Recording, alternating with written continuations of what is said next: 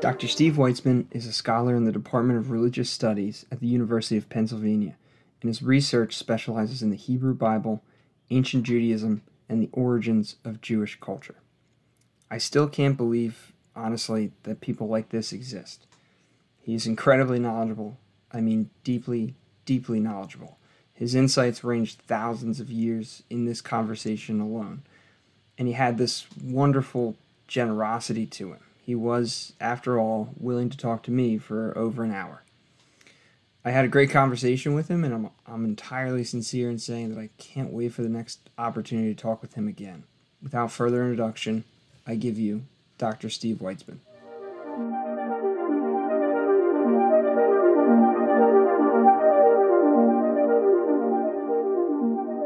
Are you a native Philadelphian? I grew up in South Jersey, so I'm just pretending. Me too. I'm from California, so I'm really pretending. Hey, where in California? I'm from Los Angeles, from the San Fernando Valley. Oh, so cool. How'd you get out here? Um, my wife is from Philadelphia. Okay. So apparently, when you marry someone from Philadelphia, you're doomed to move to Philadelphia. yeah, that makes sense. Okay. So uh, I'm going to give you a little introduction. Excuse my voice. Uh, I'll give you a little introduction when I actually go to post the thing, um, and I'll send it to you. I, I, probably have about eight family members who just feel guilty enough to, to listen to the podcast, so you don't have to worry about. It's easier to send through Spotify, so I'll just send it to you. Uh, and if you if you have any for whatever reason want to take it down, I'll take it down as soon as you say. But I'll I won't send it to anybody um, until I get the okay from you, if that's all right. That's good. I mean, I don't like hearing my own voice, so I may not listen to it, but uh, uh, I'm happy to have a conversation with you. Great, I appreciate it. Yeah, perfect. Uh, and like I said, I'll give you a little introduction, but I, I guess I'd be really curious to sit, just to hear you say what, what you do, and I could read the titles um, on the Penn website, but I'm not exactly sure what all of them mean. Uh, so maybe maybe whatever your highlights of your own of your own job title is. So I am a, a scholar of religious studies and Jewish studies. I um, began my career focused on the study of the ancient Jewish world, which includes the Bible, the Hebrew Bible, but also the Jewish culture that developed in the centuries after the Bible, the period of the Dead Sea Scrolls and um, the period that produced Christianity as well as um, Judaism as we know it today. And um, I um, interested in also the kind of history of how the Bible has kind of shaped the way people think and how they express themselves in literature and um, um, how the Bible's influenced culture. So I'm interested in kind of the afterlife of the Bible. So those are the that, that's the kind of core of my interest. Um, I also direct a center in the uh, for the for the for the study of, of Jewish experience and Jewish history and culture called the Katz Center for Advanced Judaic Studies at the University of Penn at Pennsylvania. So I part of my life is kind of administrative and part of it is scholarly and part of it is teaching. Very cool. Um, just to maybe contextualize all of my questions, and I think I said this in the email, I'm coming from a what I might argue argue later is like sort of a cultural, uh, culturally Catholic background, and I teach in a Catholic school currently.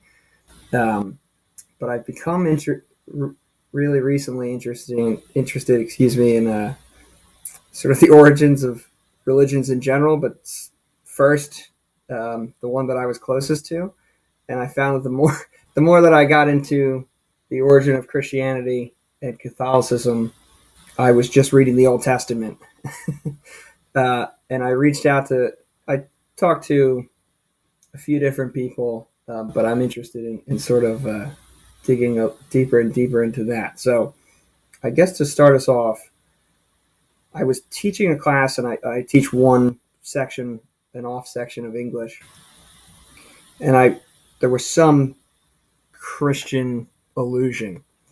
Uh, and I was asking a question. There was this kid in class who normally wouldn't say anything, and if he did, he, he would be taking a risk, and I'd have to be really careful about how I told him he was wrong and that kind of thing. And he he sort of shouted out, it's like a church history question, and he he shouted out the Council of Nicaea, and it was kind of this hilarious joke when I realized that it definitely wasn't right. But I was like, how does he know what that is? And I was like, oh, that that must be the one answer he knows to to be often right in his church history class. and I and I sort of was talking to him about it later, and I was like, Works, it works. yeah, right. It's probably right most of the time in his other class. And I found out recently that there was a Council of Jamnia, uh, and I never heard of this. So I sometimes look at the Council of Nicaea as something that would have, in part, determined the canonical texts of the Christian tradition. Is it is it the Council of Jamnia that determines some of the canonical texts of the of the Hebrew Bible? Am I understanding that correctly?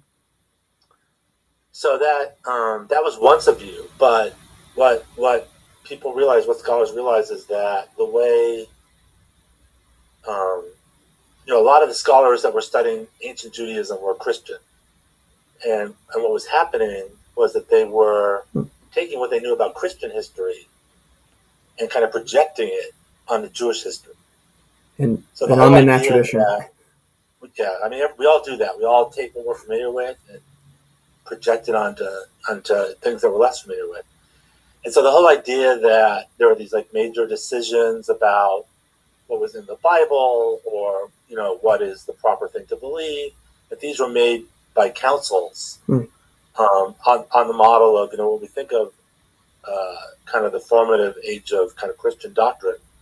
Um, that's kind of projecting Christian history onto Jewish history, and it didn't really work that way. Interesting. So there, there wasn't really um, that's not how the Hebrew Bible came to be. Hmm. Um, it wasn't a decision of a body of experts. Um, it got a longer history than that. Um, and the story of the New Testament and how that became, how there came to be a Christian Bible is a different story than the story of how there came to be a Jewish Bible. Sure. I, so I guess that might have answered my question, but is the Council of Jamnia as decisive um, or, or is there any parallel there? Um, what did it decide? No. no. So the uh, well, it's a hard to answer that question. It's a, it's a really good question because it's a hard question. So we know it wasn't decided by a council of rabbis. Mm. Um, you know, there was a few debates about a few books. You know, there's a few books in the Bible that are were puzzling to the kind of the rabbis. You know, one of them is the book of Ecclesiastes, sure. or Kohelet Hebrew, and if you read that book, it's like very different from the other books in the Hebrew Bible. I mean, the guy is whoever wrote that book is um, questioning things that other biblical books take for granted as part of their understanding of God. Um, and there's a few other books like that there, where there are things in it that are surprising, and you can't figure out why they're why did this book get into the Bible? So, you know, there was some debate about the rabbis about those kind of books, but um, the core of the Hebrew Bible was formed much earlier.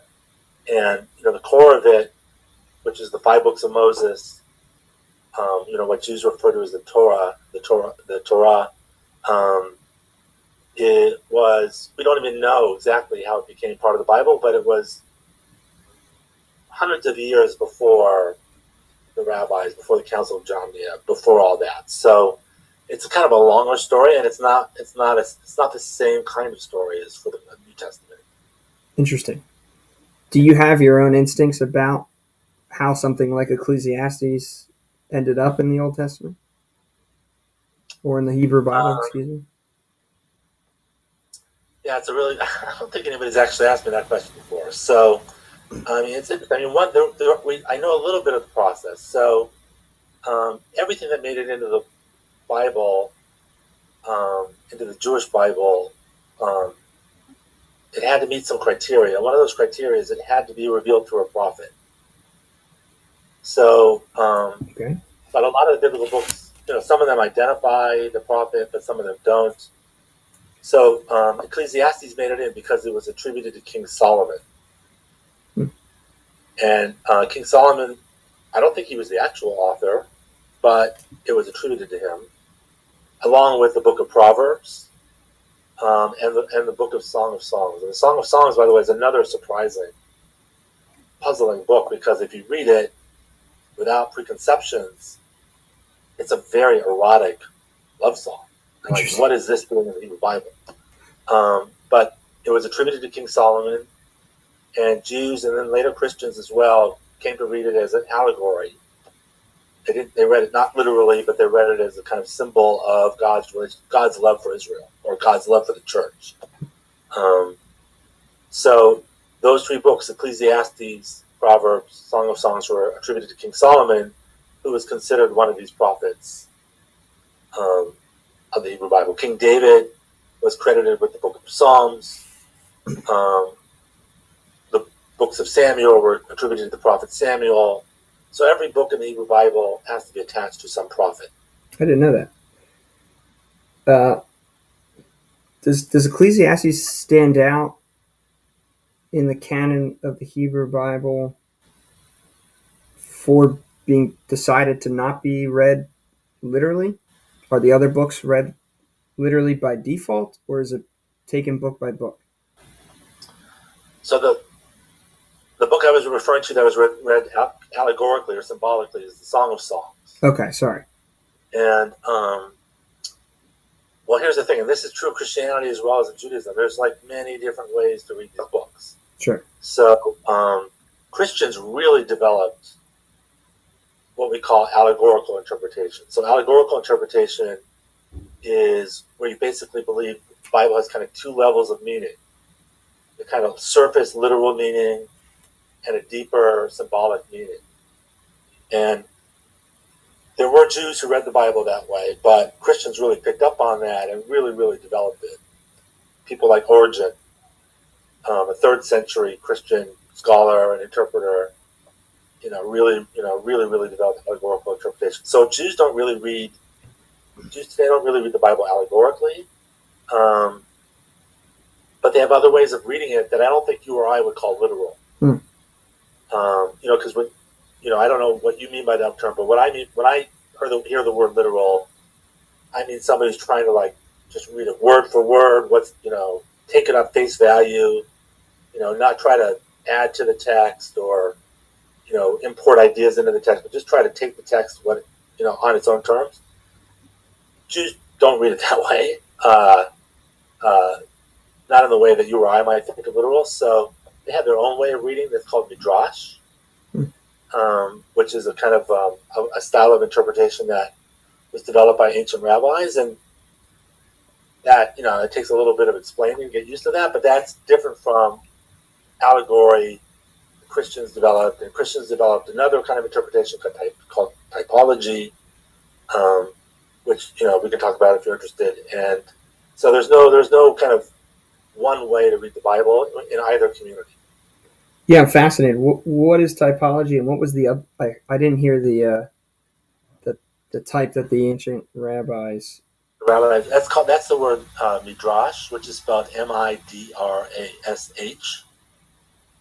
Um, it's a Hebrew word. It comes from a word that means kind of investigate. Hmm.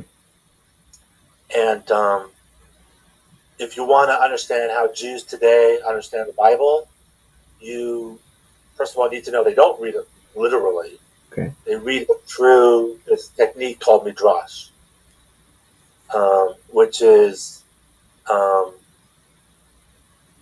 a very creative, interesting um, mode of interpretation that really kind of takes little hints in the Bible and really kind of squeezes them for everything they mean.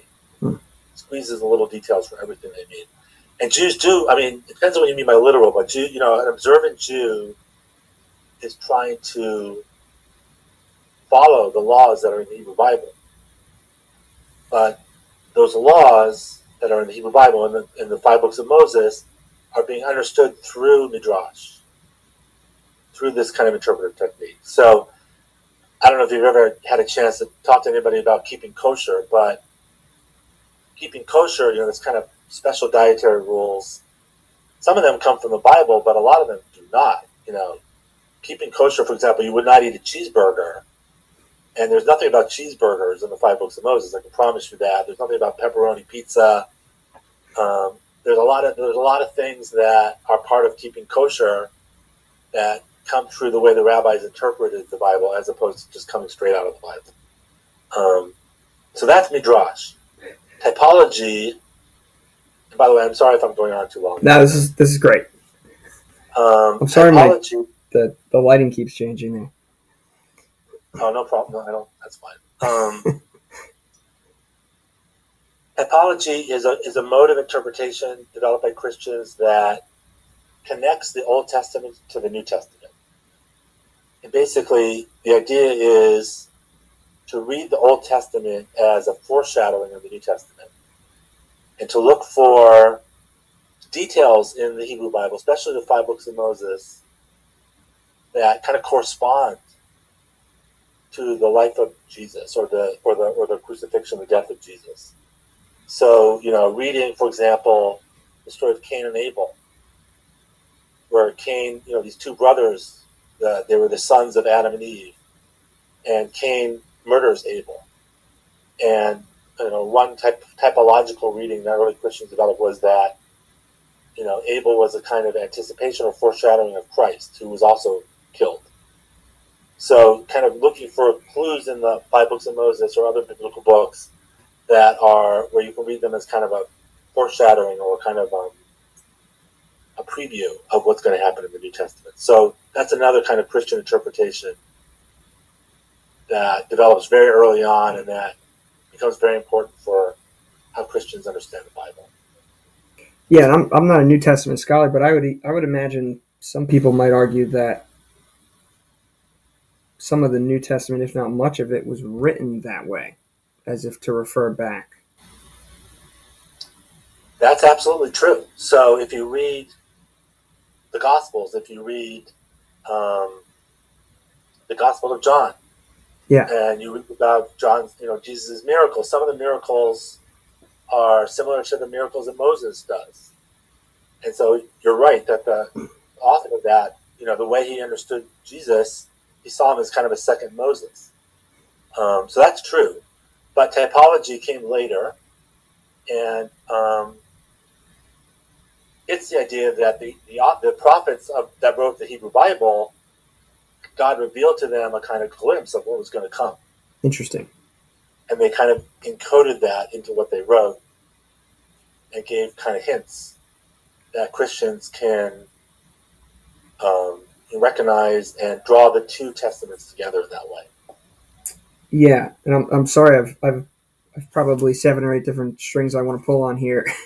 Uh, sure. So I'm gonna, I might meander back successfully or not. This question of typology brings up for me this idea, or, or I start to wonder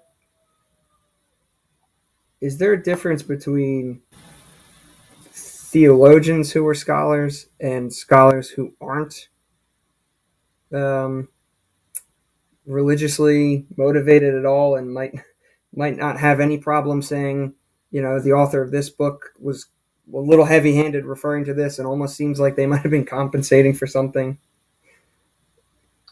where the Another great, yeah. sorry, yeah, maybe just to punctuate that question, whereas the early Christian scholarship seems like it's going to clearly be theological, if that if that isn't obvious, um, where people who might be doing scholarship today might be more interested in um, n- not trying to, to be systematically theological if that makes any sense. Uh, it does make sense, and it's a really important uh, issue to bring up. So um, today, kind of working backward from today, you have scholars that are coming from within a religious community who believe the Bible is the Word of God, believe in God, believe that the Bible is the Word of God, and who are using scholarship to understand what God was trying to communicate through the Bible. So you have a lot of scholars like that. Probably the majority of scholars are like that. Hmm. Uh, but then you have another group of scholars, and these scholars tend to you find these scholars at places like Penn and univers- secular universities that um, you know they're they may be religious in their personal life, but as scholars, they are taking the methods uh, that scholars use to study Shakespeare, or scholars use to study Homer, or scholars use to study any text. They're just taking those methods and applying them to the Bible, essentially treating the Bible as a humanly authored document written by human beings who lived in a particular time and place and saying, you know, we want to you know, we want to understand what those authors are trying to say. So in order to do that, we need to kind of put them in their in their environment that they were writing in, and that means studying the ancient languages and learning about the history, and um, basically uh, approaching the Bible in the way you would approach any other any humanly authored document. Hmm. So you know that is that is the method. That's the approach I was trained in. Um, that's my orientation, but that doesn't mean I'm anti-religious. It doesn't mean that I'm not respectful of people who read the Bible from a religious perspective. I want to understand how those people understand the text. My wife is a rabbi. She's, you know, a leader in the religious community. Um, so it's not like they're necessarily at odds with each other, but they do have these different approaches. Interesting. Uh, should should it not surprise me that so many are in the former category that you described? I would imagine that seems problematic. That the majority of scholars uh, that we depend on the minority of scholars to be, for lack of a better word, objective. So, um, I mean, it's worth bearing in mind that 80% of the world's population still identifies as religious. So that's a big. There's a big twenty percent is a big minority that identifies as secular. Sure. But eighty percent still identify. You know, there's, you know, I think a two billion Christians in the world. There's a billion Muslims in the world. That's roughly half of the population right there. Just those two religious communities. So you know, because the the majority of the world's population still identifies as religious, the majority of people who care about the Bible enough to study it are also coming from a religious perspective. Um, and, you know, there's a lot of people who are secular too, but, um, you know, they're concentrated in Western Europe and the United States. But the Bible is important in Africa. The Bible is important in Latin America. The Bible is important, you know, to a lot of religious Christians in America. So, you know, uh, just by sheer demographics, they're the majority. But um, the secular approach is very consequential. Basically, the secular world that we know today. Now, you, people are, you know, have different opinions about whether the secular world is good or bad. But whether it's good or bad, the secular world as we know it today depends in part on scholars about 300 years ago beginning to question religious beliefs about the Bible hmm. and beginning to question, hey, why are we? Why do we believe this text comes from God? Why do we think this comes from Moses? Is it because the text itself says it comes from Moses? No, it actually never says that it comes from Moses. That's a tradition that we were taught by our, you know, religious authorities, and maybe they're just human beings like we are, and maybe we can question what they say. And that's what began to happen um, in the 17th century, and that laid the groundwork, the theological, intellectual groundwork for the emergence of um, the secular world, which is basically secularism, is basically thinking outside of religion. You know, not thinking within a religious framework. Um, that's about 300 years old, and it began with people challenging the traditional view of the Bible. Fascinating. Um, I want to go back to that mid the midrash, and I'm sorry if I'm uh, midrash. Midrash, yeah. Midrash.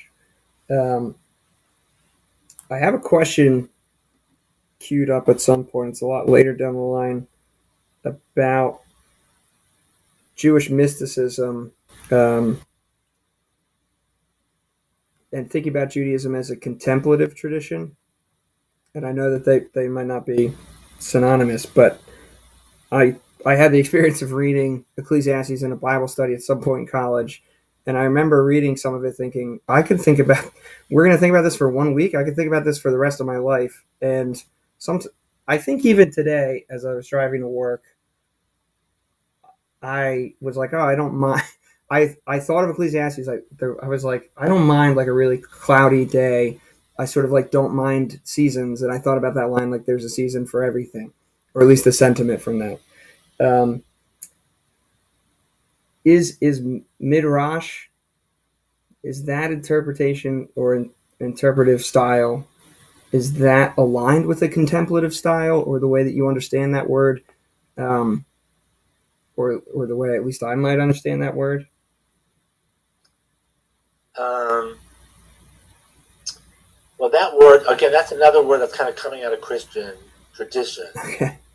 Um, but mysticism is a big you know it's very hard to define what mysticism is, and there's different definitions of what mysticism is. So one definition is um, kind of uh, cultivating a direct experience of God, as opposed to relying on uh, the Bible for kind of indirect knowledge of God some mystics would be experts in cultivating a kind of very intense, direct, personal, experiential, sensory experience of God. Um, so that's one way of thinking about mysticism, and you have that in Christianity. Christian mystics will have visions of God or visions of Jesus, you know, and that's a kind of source of insight and knowledge that isn't coming from the Bible. It's coming from experience. It's coming from God revealing uh, or Jesus revealing Himself directly to the to the mystics. So you have something like that in Judaism too, where um, there are different ways of cultivating a kind of direct uh, experience of, of of, of kind of a manifestation of God. Um, but mysticism sometimes refers to interpretations of the Bible that kind of uncover a kind of secret level of meaning mm. um, in the Bible. So, you know, um, the most famous, so the word, the Hebrew word for mysticism is Kabbalah. And the kind of most famous text in Kabbalistic tradition is called the Zohar, which is spelled Z O H A R. And the Zohar is actually a commentary on the Torah. Mm. But it's a commentary that kind of reads it as a kind of code for um, understanding the true nature of God. It's kind of you have to decipher it to understand what it's saying about God. So I think that might be close to what you mean. Yeah, that was pretty good. Um, and that is very important, hugely important in Jewish tradition. And it kind of is an offshoot of Midrash. Um, the author of the Zohar was kind of engaging in a mystical midrashic interpretation of, of the Bible. Um, so not all midrash is mystical, but uh, mystical interpretations usually express themselves through the techniques of midrashic interpretation. Given, given that definition of mysticism, would all the prophets have been mystics, insofar as they purport to have a, a direct experience of or with God? There's definitely continuity between uh, biblical prophecy and mysticism. Um, and, you know, especially if you, I don't know if you've read the book of Ezekiel, but, you know, he has these very strange visions of God that become those visions become very important um, in later mystical tradition.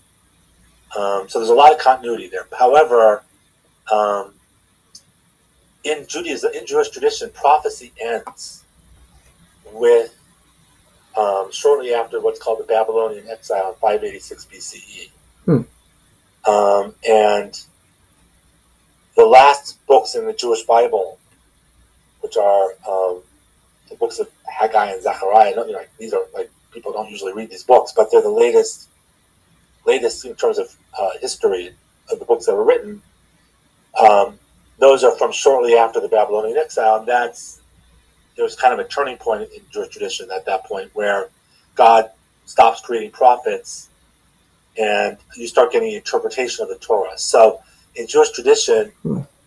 mystics, you know, they get insights from God, but it's always kind of in relationship to the Torah, to the five books of Moses, and it's kind of a kind of a technique for understanding the five books of Moses. So you can't have, you don't have prophets anymore that produce new biblical books that ended, and instead you get these mystics who get special insight into the meaning of the biblical books that were already revealed. Does that make sense? It does. Interesting. Uh, the the Babylonian exile. Please excuse my ignorance. Was the Book of Psalms written during that time? So uh, first of all, I'll just give you. A, I'll throw out a date real quick. So the Babylonian exile happens in 586 BCE. Um, the Babylonians were this empire based in what is now Iraq, and they um, were a very aggressive empire, and they expanded into the region uh, where the ancestors of the Jews lived, and um, conquered that territory. And eventually, they destroyed the city of Jerusalem, and they destroyed the temple that Solomon had built there. And um, the, the answer to your question is going to depend on whether the person giving the answer is religious or secular. Oh. So a religious answer would be, well, all the. I define that as a good question. That's a good question. So the traditional religious answer is that the Book of Psalms were written by King David.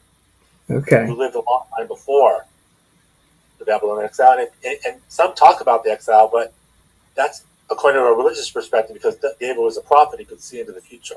Mm from a secular scholarly perspective, uh, the Psalms were written by different people at different times. Some were written before the exile, some were written after the exile, and um, probably none of them were written by King David, according to the secular perspective. Um, so, yeah. So sorry for that two-part answer to your question. No, no, I appreciated it. I think I think the way that I always understood the Book of Psalms. Uh, was that it was almost designed as a book of home prayer uh, during the exile when you couldn't convene in temples. That might be a very CCD. No, some of them were, but some of them were actually written for use in the temple. So some are from the time when the temple was still standing. Yeah. And they were um, used as part of, they were sung in connection to sacrifice, or they were sung you know, Jews would make a pilgrimage to the temple, and they were sung in the context of the pilgrimage, um, or they were sung when people had committed some sin and they were trying to repent. So they were part of the kind of the temple ritual, and then others were written after the Babylonian exile, and you know, are kind of close to what you were describing. Um, eventually, they rebuilt the temple. There was a second temple, um, but at that point, you know, people were writing psalms that were not necessarily meant to be used in the temple. Interesting.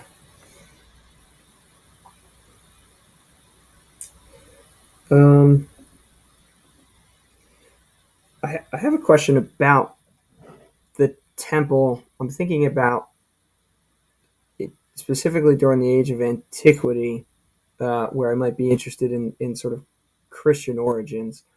What was the, if you can tell me if that is an area you're interested in or um, expert in, but what would, if you know, what was the role of the temple at that point, and was it very different from maybe the role of the temple before or after it? So there was, um, we're talking about like the time of Jesus. Yes. Okay, so that that's the second temple. So there, there are two there are two there, there are two temples. There's the first temple, which is the temple that was built by King Solomon and existed in Jerusalem throughout the period uh, of the kings that descended from David and Solomon. And that temple was destroyed by the Babylonians uh, during the Babylonian conquest that I was talking about a few minutes ago in 586 BCE. Then there's um, 70 years or so, and the Jews are taken into exile in Babylonia and then the Babylonians are themselves conquered by another group, another empire called the Persian Empire. Led by uh, uh, a ruler named Cyrus, Cyrus the Great, and he allows the Jews to go back hmm. from Babylonia back to their homeland. We refer to that region as um, uh, Judea, as it's known by the, by the, Greeks and Romans. And um, they go back there, and after a little while, they are, are allowed to rebuild a temple in Jerusalem. And that is what we call the Second Temple. So the Second Temple then stood for many hundreds of years. And then comes along the Roman Empire, which conquers Judea in um, 63 BCE. So we're talking about 60 years before Jesus. The Romans conquer Judea. And they install a, um, a kind of puppet king, um, one of whose descendants was a guy named Herod the Great. And Herod was um, a close ally of the Romans. He was, you know, into, you know, he knew Antony and Cleopatra, if you know those people from Roman history. And he was very powerful, very wealthy. And he um, used his wealth to kind of build up the Second Temple, make it much bigger and much more impressive and much more beautiful. And you start to have like more and more pilgrims coming to it, tens of thousands of pilgrims, maybe hundreds of thousands of pilgrims. And it becomes a kind of tourist attraction as well as, you know, the sacred site. So that is a temple that would have existed in the time of Jesus. It would have been this like massive thing, bringing a lot of pilgrims during the major Jewish festivals, Passover and the other festivals. And um, the priests who served in the temple, especially the, the, the head priests, um, were very powerful figures. And so that's that was that's the temple that Jesus, you know, that existed in Jesus' day. Um, and then, you know, Jesus dies around 30, 30 CE. And Paul, you know, writes his letters, and the temple is still standing when Paul's writing his letter. So Paul would have known that temple too. And um, then what happens is in um, 66 CE, there was a big Jewish revolt, a rebellion against the Romans. Uh, it's called the it's called the Jewish Revolt or the Great Revolt, and it lasted was a you know massive revolt, and it lasted for four years. And finally, the Romans defeated the Jews, and they, and they conquered Jerusalem, and they destroyed the Second Temple. So, um, in secular scholarship about the New Testament, about the Gospels, you know, Paul's letters the ones that are written by Paul, they come from the time when the temple is still standing. But there's a debate among scholars about whether the Gospels are written before or after the destruction of the Second Temple. Mm-hmm. Most most scholars, I think, would place them after the destruction of the Second Temple, but there's scholars who also put them, or at least some of them, before before the destruction of the Second Temple. So that that's a real turning point for Judaism too, um, because of course the Jews never rebuilt the temple. There's not been another temple and so a- after the destruction of the Second Temple in 70, the, the leaders who emerge are this group of people I've been calling the rabbis, who are scholars, and they helped help the community adapt to a religious life that was not dependent on the temple anymore. And so, in the following centuries, you have the emergence of what we call rabbinic Judaism, mm which is Judaism that is centered not in the temple anymore, but in the synagogue, and is not centered around the act of sacrifice in the temple anymore, but is centered around the study of the Torah, and is not centered around the priest anymore, but is centered around the rabbi. The rabbi is a teacher.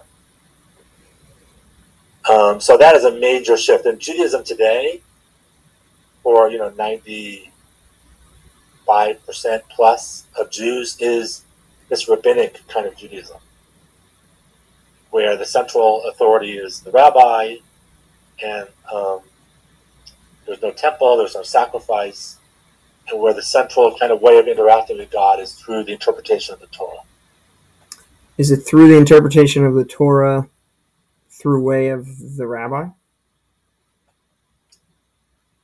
Yes. Well, yeah. So I have to uh, take a moment to explain what, a little bit more about what Torah means for rabbinic Jew, for Jews. Please. Um, that was a great answer, by the way. Thank you very much for that. Oh, sure. Uh, and I can I can get carried away, so you just have to cut me off if I go on. No, by design. So, um, you know, I, I said that Torah is a, is a is a Hebrew word. It originally means teaching or instruction, or um, sometimes you know people understand it to mean law, but it really is closer to meaning teaching. And um, for Jews, there's kind of two sides to Torah. And one side Christians kind of know about, and the other side Christians don't know so much about. So the side they know about is the five books of Moses. And for Jews, um, that is what they call the written Torah. That was a Torah, a revelation from God revealed to Moses that was written down in these five books. And if you were to go to a, synagogue on a, on a Saturday, which is the Sabbath for Jews, um, you'd see Jews reading from those five books. So that is, you know, part of the Torah. But for, for Jews as well, God revealed something else to Moses that they refer to as the oral Torah. And the oral Torah is an oral tradition. So it wasn't written down by Moses. It was it was revealed by God orally to Moses, and God passed it on to Joshua orally, and Joshua passed it down orally to other prophets, and those prophets passed it down, and eventually reached the rabbis. And it's an oral. It's originally an oral tradition, but when the rabbis got it, it a lot of oral traditions they they expand over time. People add to them. And I mean, this is going to be like a strange idea, but the rabbis believed that even though this Torah was expanding and mm. teachers were adding to it, it was still it was all what God intended to begin with. So it was still part of the Torah that God revealed to Moses, but it changed and grew over time, like a lot of oral traditions do.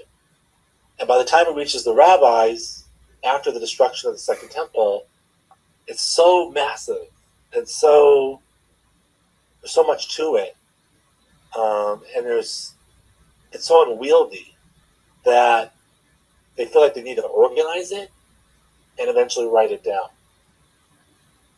And the, and the first thing that they write down is called the Mishnah, which is really a kind of um, organizing of the oral Torah that existed at around 200 CE or AD. And then the, the rabbis, you know, they kept teaching the Mishnah and they commented on it, and the oral tradition kept developing in that way. And eventually they kind of organized it again as a kind of commentary on the Mishnah called the Talmud. And so the Mishnah and the Talmud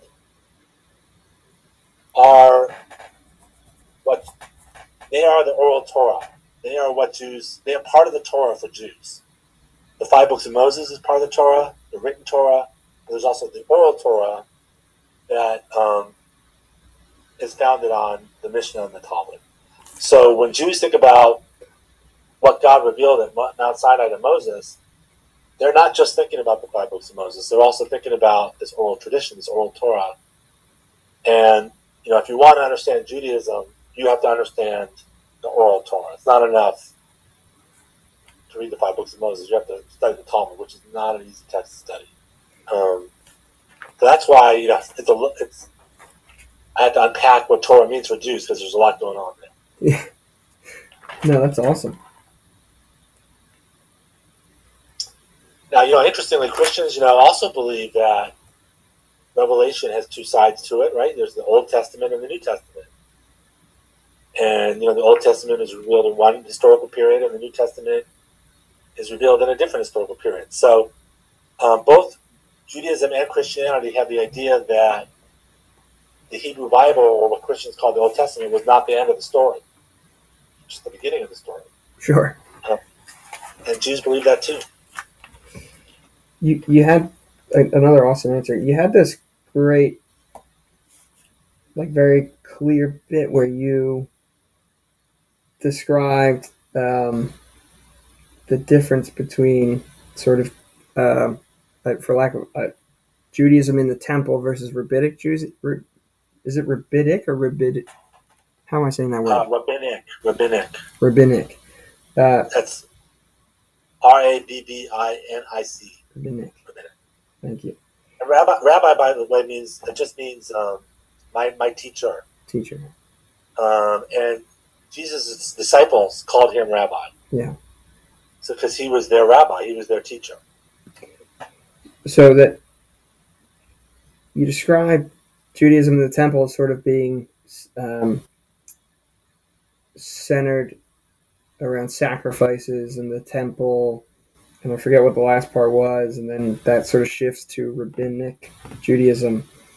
Do you think, looking back um, as a scholar, that that there would have necessarily been a shift in the way that they practice? And I, I think about what sacrifices in the temple might have looked like. Um, and I imagine, again, this is, you know, I'm not qualified to, to imagine with any authority, but I imagine that that would be more experiential, where the shift towards rabbinic Judaism seems more pedantic or um, almost academic. Is that is that way too simple? Um, well, you're right that the sacrifice was like a very intense experience, but it was only uh, most Israelites wouldn't wouldn't have experienced it. It was the, the sacrifices were offered by priests, Mm. kind of professionals in the temple. You know, you know, a, a, a pilgrim would come with a sacrifice to the temple, but they, in most cases, they'd hand the sacrifice over to the priest, Mm. who would go inside the temple, and an ordinary Israelite would not be allowed in the temple, and the priest would sacrifice the animal inside the temple. So it was a very, actually, kind of an elitist Yeah. Uh, experience that most an ordinary Israelite or Jew would not have, you know, experienced directly. Um, with the rabbis, you know, so rabbis, you know, now the, with the rabbis, the the way you relate to God is through interpretation of the Torah, and um, so anybody who knows how to read can have access to that kind of experience. Now, not everybody knew how to read. That's true, but more people knew how to read than were able to offer a sacrifice in the temple. And so it kind of opened it up a lot. Um, and then Christianity went all the way with it and, you know, spread this um, interest in the Bible beyond the Jewish community. You know, Paul brought it to the whole world as he knew it, the Roman, the Roman Empire. Um, and, um, and so Christianity really uh, had a maximalist vision of inclusivity in terms of who gets to participate in this experience, who gets to have a relationship with God. Jews, you know, Jews were very. Um, it's like an, it's, you know, ancestry is very was very important for Jews. You know, you had to come from a certain ancestry. You had to have certain parents, and um, God's relationship was based on a people that was really basically like a big family. We were all kind of biologically connected to each other. That's not the situation, you know. I mean, it is somewhat the situation today, but now you have converts to Judaism as well.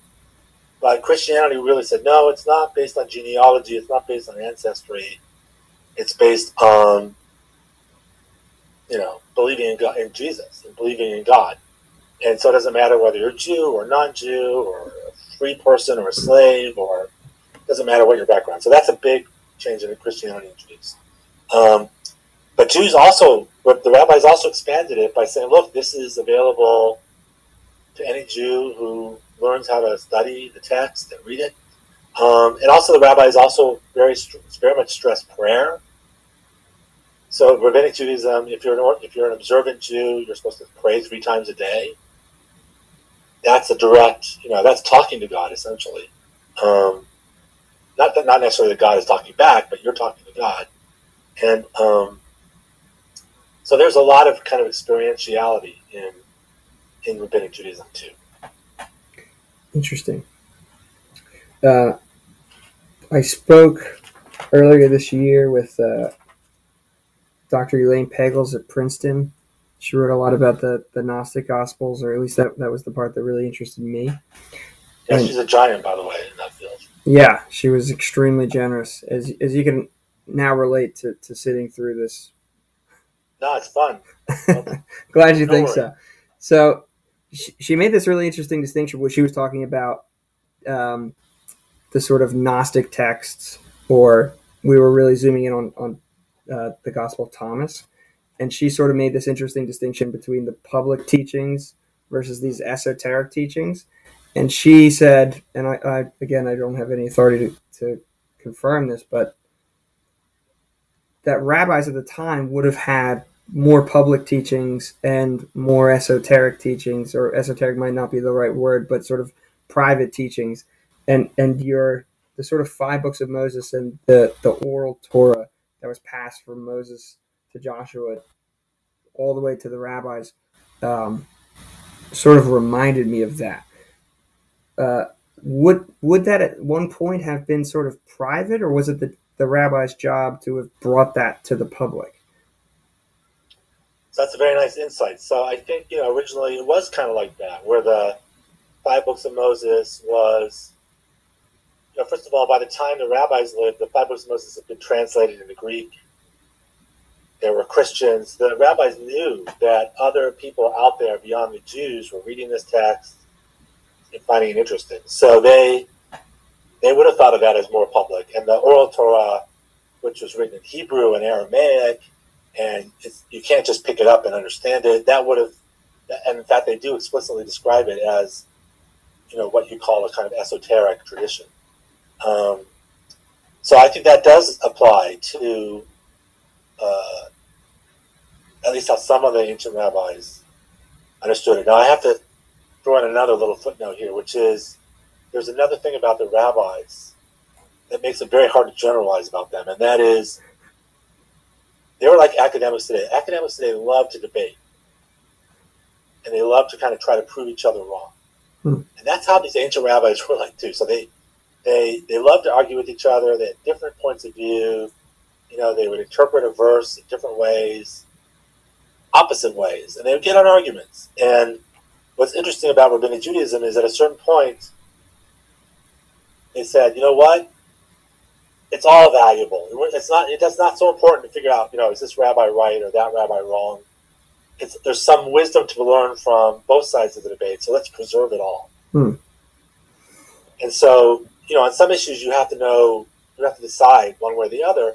But in a lot of areas, they just preserve multiple points of view that kind of reflect a big debate um, about how to interpret different verses. So, you know, some rabbis thought X, but other rabbis thought Y. Um, and so it's hard to generalize about what they believe for that reason. They did share certain beliefs in common, but um, but there's a lot of disagreement too. So um, that esoteric um, public distinction does work to some degree um, for the rabbis, but not completely so. And then things do change in a later period, and um, uh, you know, most Jews today don't have any idea what's in the Talmud. Hmm. Um, American Jews kind of lost a lot of that. Um, Orthodox Jews, you know, that's still important, but um, what we call Reform Jews or conservative Jews, a lot, a lot of Jews are not familiar with that. They don't have a chance to study it. Um, you know, they'll know what the word Talmud means, maybe, but they, they won't really have had a chance to study it. So um, there's been a lot of changes in Judaism over the over the centuries. And and what it, what was the you mentioned this earlier and you may have answered this question, but is there a relationship between the Talmud and the, the Kabbalah? Um, not really. So the Talmud refers to it's a it's kind of a part of that oral Torah. And I thought the oral Torah was a commentary. There's there's two parts to the oral Torah. There's there's the Mishnah, which is the earliest document, and then the Talmud is kind of a commentary on the Mishnah. Okay, I understand. And the Kabbalah and the Zohar, the Kabbalah is just a word for Jewish mysticism, so it's not a specific, okay. specific text. But the Zohar is a commentary on the five books of Moses. Okay. Thank But you. it's all, but it's influenced by the Talmud. Um, so it gets a little murky pretty quickly. But. no, no, that, that cleared it up for me. I spoke with someone who's an Old Testament scholar in a PhD program currently, uh, who also teaches at the same school I teach at, and he, um, I was I was asking him about the Dead Sea Scrolls. I'd be really interested to ask you, um, and I don't know if we have enough time for me to go through all the setup questions. What are the Dead Sea Scrolls? But you can you might need to back up and do this for me. But is there a connection between the communities that might have been called Essenes and the Dead Sea Scrolls? Because he he told me that he had an instinct that, that that they did, but told me that he would be fiercely debated on that topic. So I'd be interested to hear you weigh in. Yeah, are you okay with another footnote?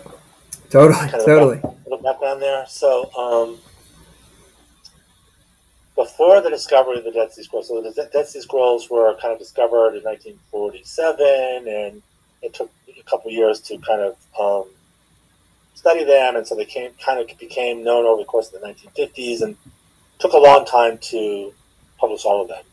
But before before that discovery, a lot of what we knew about ancient Judaism in the centuries before Jesus uh, and in the century and in the time of Jesus came from a historian named Josephus, who was a Jew who participated in that Jewish revolt that I mentioned, but um, at a critical moment kind of switched side to the Romans and um, moved to Rome and wrote a history of the Jews. Uh, and also wrote an account of that Jewish revolt. And he, so he, he was our main source of information about what Jews believed in that time period. And he describes um, several different, what he calls kind of, well, several kind of Jewish philosophies. They're really kind of different um, groups that had different ideas about God and about what the Bible meant and stuff. And they include the three main ones were the Pharisees, who we also knew about from the New Testament, the Sadducees, who we also knew about from the New Testament, and then the Essenes. Hmm. And I'm not going to, I don't have time to get into all the differences between these three different groups, but the Essenes were, um, had their own distinctive beliefs. They, they shared property. They didn't believe in private property. They kind of, kind of um, shared, pro- they shared common ownership. They um, kind of um, lived off on their own. A lot of them, some of them had families, but a lot of them practiced um, um, abstention. They didn't have families or have sex, and they're very, just a very interesting kind of sect. And so when scholars discovered the Dead Sea Scrolls and they began to decipher them, um, they discovered that they were a lot of the scrolls were from a, a, particular community that probably lived in the Judean wilderness, not far from the Dead Sea, and had a lot of similarities with the Essenes. And so there arose this hypothesis that the Dead Sea Scroll community was an Essene community. But it's but it's a theory because it's not like the community ever just the Dead Sea Scrolls never say, "Oh, we're the Essenes." Doesn't use that language for themselves. So there are other scholars who think, no, this is like an offshoot of the Sadducees, or this is some other group that Josephus doesn't mention. Um, and so there's a lot of debate about it. But I would say the kind of the, the most persuasive hypothesis is the Essene connection. That there really does. There's a lot of correspondence between how Josephus describes the Essenes and, the Dead Sea Scroll community. Interesting. Um, I know we're right at time, so I'm, I'm not sure exactly how to punctuate. What, what question would be best for that? Um,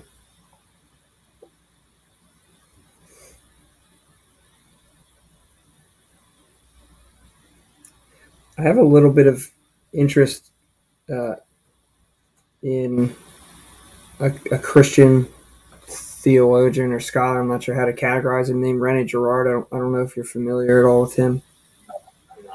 He has a particular interest in scapegoats um, as sort of like an anthropological mechanism to to deliver us. Oh, Rene. Girard. Is yes. Yeah. Yeah. You Yeah. are you're you are familiar. I am familiar with it. Yeah. Um, I guess I'd be interested. I know this is a strange way to end, but maybe in just a minute or two. Uh, can you comment at all about his overlaying theory that the Bible, he thinks both parts, but you can speak to whichever one you want or both, uh, is sort of a break from a from a mythic tradition uh, that's sided with the with the uh, the victimizer, where the biblical tradition sides with the victim. Yeah, so Girard, I mean, that's a tough one to answer in two minutes because Girard has developed a theory of religion. In fact, a theory of how human beings work that would take some time to explain, and then he applies it to religion. And I am not the best person to represent him because I don't agree. I don't accept any of it. I don't believe it. Really? Um, I've written an article kind of Oh, cool. Criticizing him. Um, What's the name of the article? uh, I will send you, if you remind me, I will send you a link to the Cool. article. Um, because for him, um, the kind of key thing about human beings is they, he uses the language, he call, what he calls mimesis. Yeah. Um, which is related to our word for meme, like internet meme. So, like with the internet meme, you know, what is a meme? A meme is kind of like something that copies itself over and over again. So mimesis is kind of from the Greek to copy, copy. And um, he believes that human beings are very imitative of one another. And, you know, they, you know, you know, I'll be born and I'll see you do something that gets you something. You know, I'll see you, um, you know, uh, I don't know, playing basketball making a lot of money. And so I'll want to, co- I want the money too. So I'll copy you um, and try to play basketball too. And then we become rivals, and there's kind of a competition. Um, and he kind of sees that dynamic of imitation and rivalry as kind of the source of religion. Um, and ultimately, what happens is if you have like two rivals and they're like trying to destroy each other, they're going to mutually destroy each other. You know, it's going to not going to end well. Sure. And so these religious communities came up with sacrifice, kind of killing, killing. Instead of like killing each other, they like deflected it onto an animal. If that makes sense. Or a person. like, um, and then of course Jesus is understood as kind of so the, the sacrifice is kind of a solution to this mimetic competition that he Hmm. imagines happening. And you know, instead of spiraling in endless violence, communities said, "Well, let's we're going to like project the violence onto this animal, and that will resolve the conflict." And, and doesn't really resolve the conflict, but that, that's kind of what happens. And so uh, eventually, they take that idea and apply it to the sacrifice that Jesus made when he was crucified. And um, Girard, I'm not doing a great job explaining. No, theory, no, but I agree. Girard sees, you know, the, the crucifixion is kind of a solution to this mimetic competition that is so destructive. So I do agree that human beings are very imitative, and I do agree that um, there's a kind of interesting relationship between competition and imitation. But I think he just way pushes that theory too Hmm. much. Um, so, but he has some pretty, you know, devoted followers. So. Do you think there's a Do you think there's a relationship between? I, I know it's difficult to draw a line all the way through the Hebrew Bible, but do you think there's a Jewish interest in scapegoats? I know he one of his main citations in the Old Testament is he cites Leviticus, where I think we actually get the word scapegoat. Right. So is the idea of the scapegoat is related to the Jewish hol- the Jewish holy day of Yom Kippur, which is the Day of Atonement. And so the, the community, this is from the Hebrew Bible. The Israelite community believed there was a one day of the year where they were supposed to cleanse the temple. Like sin was almost like a physical force, almost like radiation or something, and it kind of contaminated. Whenever somebody sinned, it would pollute the temple a little bit, and it would kind of build up over the course of the year. And if you didn't have a ritual to kind of cleanse the temple of all the sin that had contaminated it and all the kind of impurity that got in, got into the temple, it would become impossible for God to reside there anymore. So they had a special day every year called Yom Kippur, the Day of Atonement, where the priests would go in and perform certain rituals to um, basically cleanse the temple of sin. And um, one of those rituals was taking the communal sins and putting it on a special goat that was sent off into the wilderness. And that's the scapegoat. That's the original scapegoat. Um, so, but now, then later on in our time, we use the language of scapegoat to, you know, somebody, when you put the blame on somebody who's innocent, um, that's what we mean by scapegoating today. But it comes from this ritual in um, the book of Leviticus that's connected to the Yom Kippur. Um, so that's where the language of scapegoat comes from. And, you know, it's an interesting concept. And Christians applied it to Jesus, saw him as a scapegoat in the original biblical sense, a sacrifice that was taking the sin off of people, kind of deflecting it away from people so they would have a chance to, you know, not be killed and survive and have an afterlife. Um, so it has a really important and interesting history, but I wouldn't base the whole theory of religion on it. Sure. Um, awesome. Well, I appreciate your time. I guess as a, I'm going to start with your uh, your article about Girard, but I uh, would be remiss not to ask you if you could point me in any other direction, somebody I might want to talk to or something I might want to read. Um, I reached out to Bart Ehrman with no luck, but I have I have been reading some of his stuff. But I'd be really interested uh, in, in, maybe what you would recommend. Uh, yeah, first of all, you have great questions, and they cover a lot of different grounds. So um, there are probably different people to talk to depending on which subcategory of question you want to pursue. Um, is there is there one you think I should should have focused on maybe that that I might have not known enough to ask the obvious follow up question and just moved on? No, I wouldn't say that. I would say that every question you ask though could lead to a whole semester worth of fun.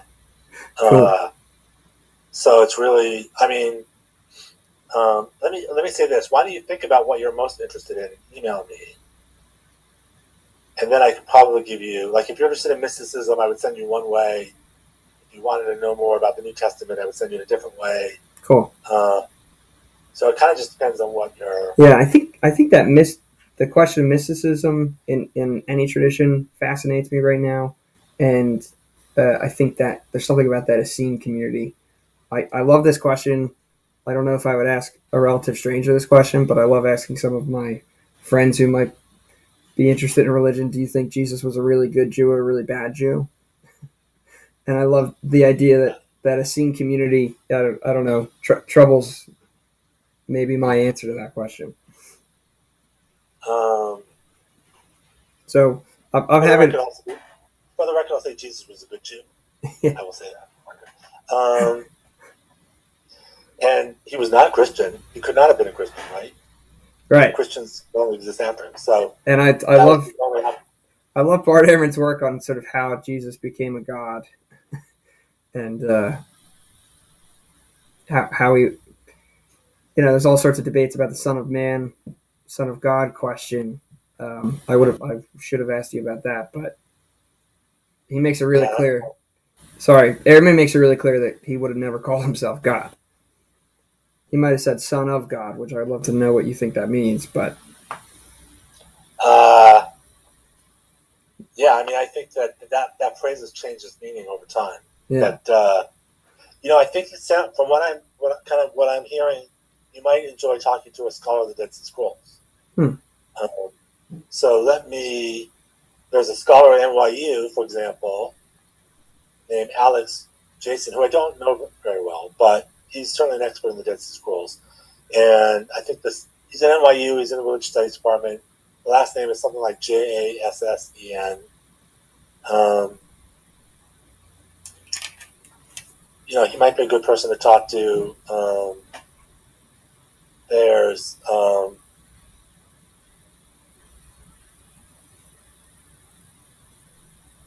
you know, there's another scholar at Harvard named Annette Reed, um, who's an expert in how Judaism and Christianity related to each other in those early centuries and challenges the way a lot of people think about their relationship.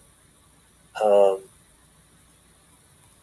and, you know, she's a very uh, prominent scholar in the field. Um, don't don't mention my name there. She doesn't like like me all that much, but she doesn't. Uh, well, she, that's a long story. She might like that you uh, that you recommended her. Uh, yeah. Um, um, well, that'll be my first question to her. if you want to, yeah. But there's, uh, uh, but she's a, she's a brilliant scholar, no doubt. Um, and I mean, there's just a whole lot of scholars, you know, and I think something you would enjoy now that I, I know the depth of your interest is there's something called the Society of Biblical Literature, which is kind of the major academic society for the study of both the Old Testament and the New Testament. Um, the academic study of it, the kind of secular academic study of it, although there are a lot of religious scholars who attend. And they have um, annual meetings, and hmm. they move from one city to the next, and you know, but eventually they'll get to Philadelphia, or maybe you know, maybe they'll be in Boston, or someplace you can get to. Um, and you might just enjoy. Those are usually like three day conferences. You might just sign up and go to these sessions, and you'll get you know more than enough insight from the different scholars that way. I'll never ask another question again. That'll probably kill any interest you have in uh, um, because there's a lot of scholarship out there. I mean, there are literally thousands of scholars who do this kind of work, and um, there's so many different directions. So. Awesome, Steve. You've been super generous with your time. Thank you so much, and and I'll, I'll reach out about that article. Fascinated to read it. Yeah, your curiosity is great. So you, you, you hang on to that. That's a wonderful trait. Thank you very much. All right, thank you again, and uh, I, I hope to be in touch soon. Thank you. Thanks, Steve.